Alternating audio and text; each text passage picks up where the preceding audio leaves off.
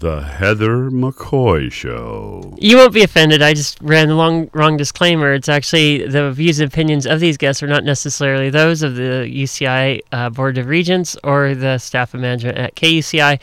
Welcome to the Heather McCoy Show. Uh, joining me online is Neil deMause. He runs the website fieldofschemes.com. Welcome to the show, Neil. So wait, am I supposed to not be offended, or am I supposed to not offend anyone? I've lost track. Oh yeah, it's it's it's, it's the two are just kind of hard to interchangeable. It's hard to tell. I'll do my best. okay, you'll do your best. Mark Davis, the owner of the Raiders, went over to Col- uh, Concord to take a look at the old Concord Naval Weapons Station as a potential site for the Raiders. However, he has stated that he only wants to build a new stadium if it can be in the exact same place as the old one. Leverage wise, I'm surprised his visit generated, any headlines since he seems pretty dead set on a specific site. Where does that leave the A's? And I should say, and where does that leave the A's if Mark Davis does succeed in building the Coliseum on top of the old site of the Coliseum? Yeah, well, I mean, I think that this whole Concord thing is, you know, he, the saying as he did that he only wants to build on the Coliseum site obviously pens in Oakland very nicely and to, you know says to them, okay, here's what I want. You have to give it to me or else. But then there needs to be an or else, right? Yeah. so, you know, um, and threatening to move to LA isn't working very well these days because LA is making no progress at all at building uh, football stadiums, given that they're going to cost such a ridiculous amount of money, and LA itself doesn't want to pay. So where are you going to threaten to? So you know, hey, it's a quick BART ride out to Concord, and uh, you know, spend an afternoon there, look at a naval station, and uh, come back, and then find that all the headlines say Raiders might be moving to Concord. So that's that's an easy way to do it. Um, where does it leave the A's? I mean, it, it's kind of up to Oakland at this point, right? I mean, they do have some leverage in that the A's and Raiders have to play somewhere. Um, and if the Raiders are looking for some money towards a stadium, which presumably they are, then it's possible to attach strings and say, well, perhaps not on the exact site of the Oakland's Coliseum. How about in the parking lot? Um, or how about you know we find some way of of making this work around whatever the whatever the A's schedule is. I, I think at this point everything is still completely up in the air.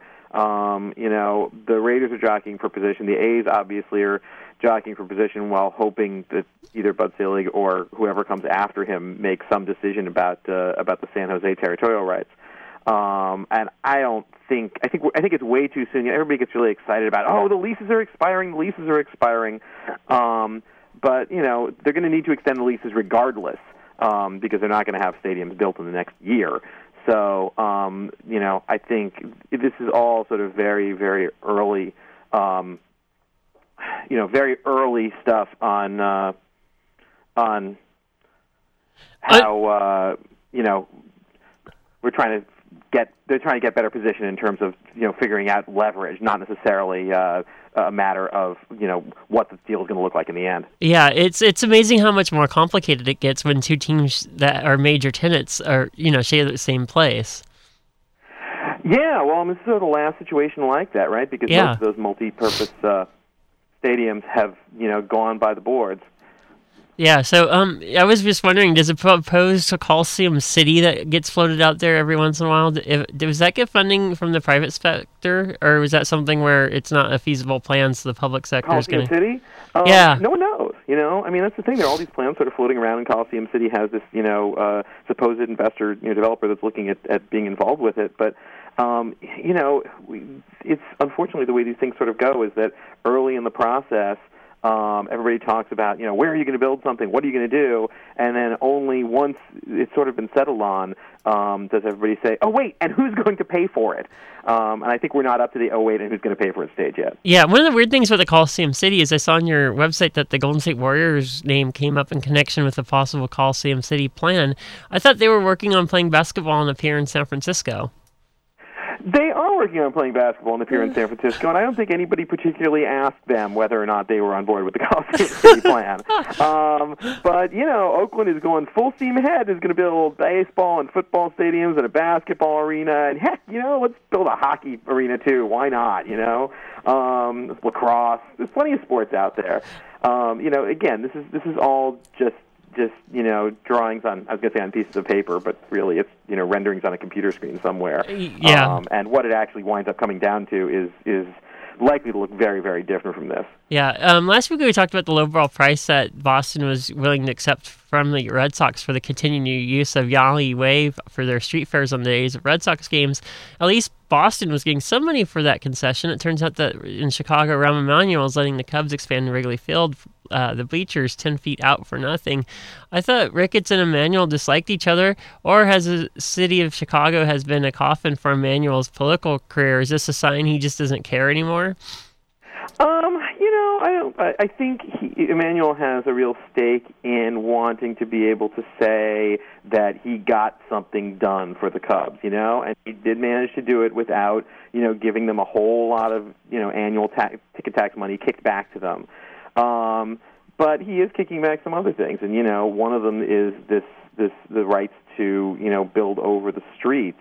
Um, and the argument is, well, the Cubs are giving money, some money to some public parks and things like that. Um, but the Cubs are going to be doing that anyway as part of the deal, and so now it's suddenly not a nice gesture on behalf of the Cubs. It's oh, that's what they're paying us for the street, right to the streets. Is it a huge deal? No, um, you know. But again, it's it's another way in which something that Emanuel on the surface is saying, you know, we're not doing a thing for the Cubs; they're doing it all privately it's not really all privately. It's most privately, which is better than a whole lot of other deals, certainly.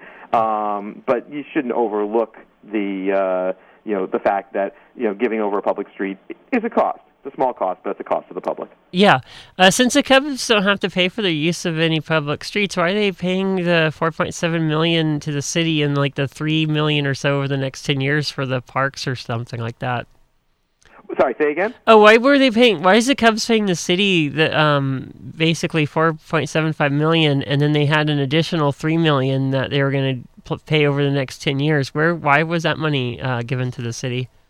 I don't know. Just part of the part of the deal to I think um, uh, compensate the um, neighborhood for I think it was more night games. There was Oh. some trade-off for that. That you know the neighborhood was complaining through this process that well, one of the things that the Cubs wanted was to be able to play more night games, to have more concerts at Wrigley Field, other things to raise more revenue. And they said, okay, the Cubs will give something back. They'll you know put some money into some community uh, projects. Um, so again, they're sort of double counting this now. They're saying, okay, this is this is payback for the community, you know, for for its inconvenience, and then this is also payback for to the city for you know giving up streets. Oh, okay, that makes sense. So in the city of Minnesota, the Vikings stadium is going ahead despite major funding gaps that are still not closed yet. Some of the stadium costs uh, are going to be paid back through the su- use of personal seat licenses. That's something that's been going on at least since the 80s. The prices have been. Um, uh, they have some season ticket holders giving up their seat because they don't want to pay them. I know Yankee Stadium has seats behind the home plate that are empty a lot due to the high price. But have we seen a sports team's fan base just not show up to a new stadium um, besides Miami Marlins, who had no fan base to start with? Not not not completely not show up, but Okay. you know the Jets and Giants when they built their new stadium, you know, despite the fact that it's you know been a success on a lot of counts, you know they were facing empty seats for the, for a while because they were having trouble selling their uh, their PSLs and they had to wind up discounting them. Um, and it's possible the Vikings may have to as well, um, which you know you then run the risk that your fans who paid you know, face value for the PSLs are angry when the people sitting the next section over paid half as much because they got a discount later. But you know, I mean, the, what are they going to do? um, and I think you know, it's it. There's definitely been a lot of pushback on this. Um, there's definitely been um, you know a lot of upset that this is you know pricing out a lot of fans. But you know, again, those those Yankee seats those aren't PSLs. You know, you don't have to pay anything for the right to buy those seats. You just have to pay like two thousand dollars a ticket to sit in them. So there are all kinds of different ways of of you know uh, pricing fans out of seating, um, and you know I think you know in football you're seeing it more as you know put up the money up front and uh, and buy the rights to the seats, and then and then uh, you know you you have that sort of spot on the season ticket line that you can resell later. Whereas in other sports, especially baseball, where you know you don't traditionally have years long waiting lists for tickets, so there, that isn't really a you know something of value you can monetize. Instead, they turn around and they say, okay, well, what we're going to do is make all the good seats really, really expensive because we figure there are enough rich people and enough corporations who can write it off as a business expense um, that we can get away with it. And you know, by and large, they are getting away with it. Again, you know, the Yankees have some empty seats, you know, down below, um, but they have an awful lot of seats that people are paying for any, as well. Yeah. Um, and you know, I think, you know, presumably it's working out for them. Let's put it that way. Yeah, but if they discount the PSLs for the Vikings, is that more? I mean, I shouldn't worry about this because it's a private funding gap, but that would be a pretty huge funding gap on the Minnesota Vikings side, wouldn't it? Um, what if they don't act, manage to sell the PSLs? Well, if they discount the PSLs, If they discount the PSLs, yeah. yeah, it's gap, but I mean, you know, the Vikings are looking at so much money here, right? Um, you know, they're paying a relatively small chunk of the uh, of the stadium cost, and they're getting so much back, and they're getting you know uh, freedom from property taxes and everything. I mean, the total value of the subsidy is actually the public subsidy is actually more than the total cost of the stadium construction. oh wow, So when you start from that point, it's really hard to lose money as a private team. So yeah, if they if they don't sell the PSLs at full value, they won't make as much money as they expected. But I expect it'll be a matter of their their windfall being smaller rather than them suddenly, you know, having to uh, having to dip into their pockets and, and lose money on the deal. yeah, definitely. And we'll just leave off with the fact that I enjoyed what was uh what was this comment like? It was like angry Minnesotans rise up with pitchforks, and they were like, "Oh shucks, our mayor is just silly." it was like it was like wow, that's Venom from Minnesota or something like that.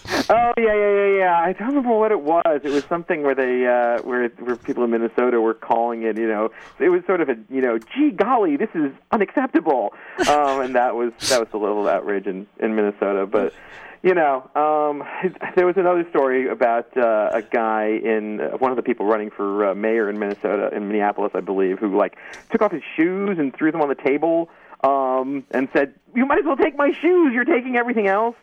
Um, it's it's you know it's entertaining to watch all of the the upset around it. But again, I think I think what you said is, is correct. It's you know on some level, um, you know this isn't the part to get upset about. You know if people weren't being asked for PSLs, if they if they cut the PSLs or eliminated the PSLs, the Vikings would presumably find some way to extract that money from fans if fans you know, have that money to spend and are willing to pay that much for Vikings tickets, you know? Yeah. Um, it's basically just a way of getting fans to front the money now so that the Vikings can go and spend it on the stadium rather than having to figure out a way to sell tickets for more over time.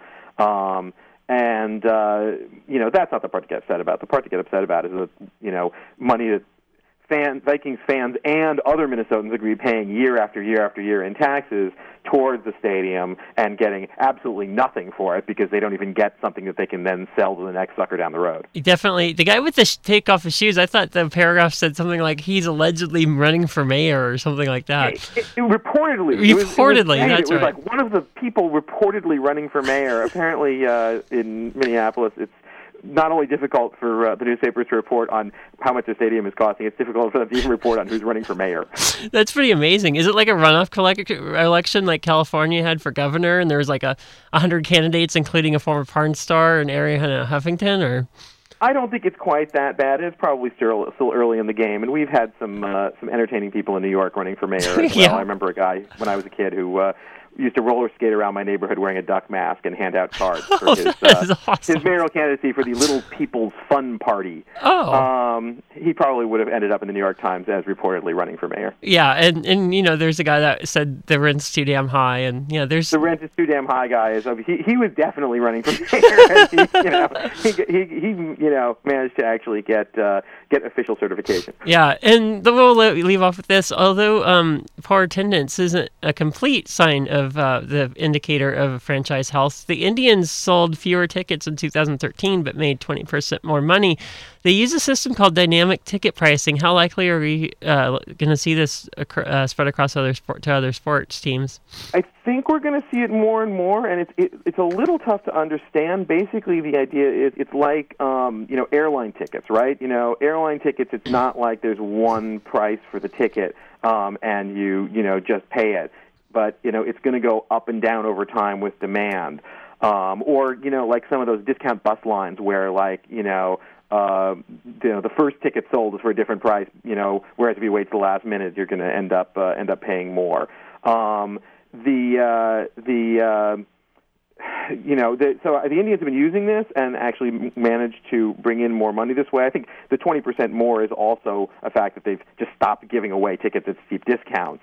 Um, but um, you know, definitely the Indians are at the forefront of some of these marketing ideas, as we talked about in the past, and I think you're going to see other teams following their lead and other teams' lead in terms of trying to figure out, you know, the old way of selling tickets of just you know set a price and everybody pays the same regardless of when it is and who the opponent is um, clearly isn't the way of making the most money or of necessarily pricing tickets the best for demand. Yeah. So I think you know we're already seeing teams looking to things like StubHub and saying, "Hey, you know, look at what people are actually willing to pay." In some cases, we're pricing things too high because you know people don't want to pay for that game. In other cases, we're leaving money on the table. Um, so I think we are going to absolutely see more and more of this over the years. And I think, you know, in some cases it will benefit fans because we'll get more discounts to games that uh, otherwise might not sell out. Uh-huh. And in other cases, it's, you know, teams are going to realize, oh, we can charge you even more. Excellent. yeah, I have a feeling it's going to uh, really, you know, the Red Sox and Yankees for the fans that are transplanted to their cities. Like I saw Red Sox versus uh, Rockies game, and there was a lot of transplanted uh, Boston fans going to Coors Field. I have a feeling that that kind of a game will be priced higher, just so that they know that even though the Rockies are in the toilet, Red Sox still fans still want to see their team.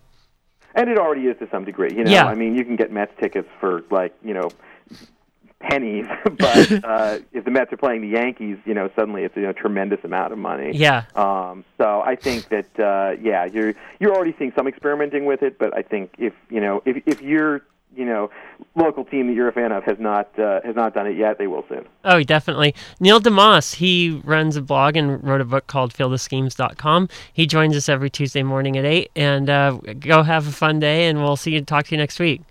You too. See you next. week. Okay, this is the Heather McCoy Show.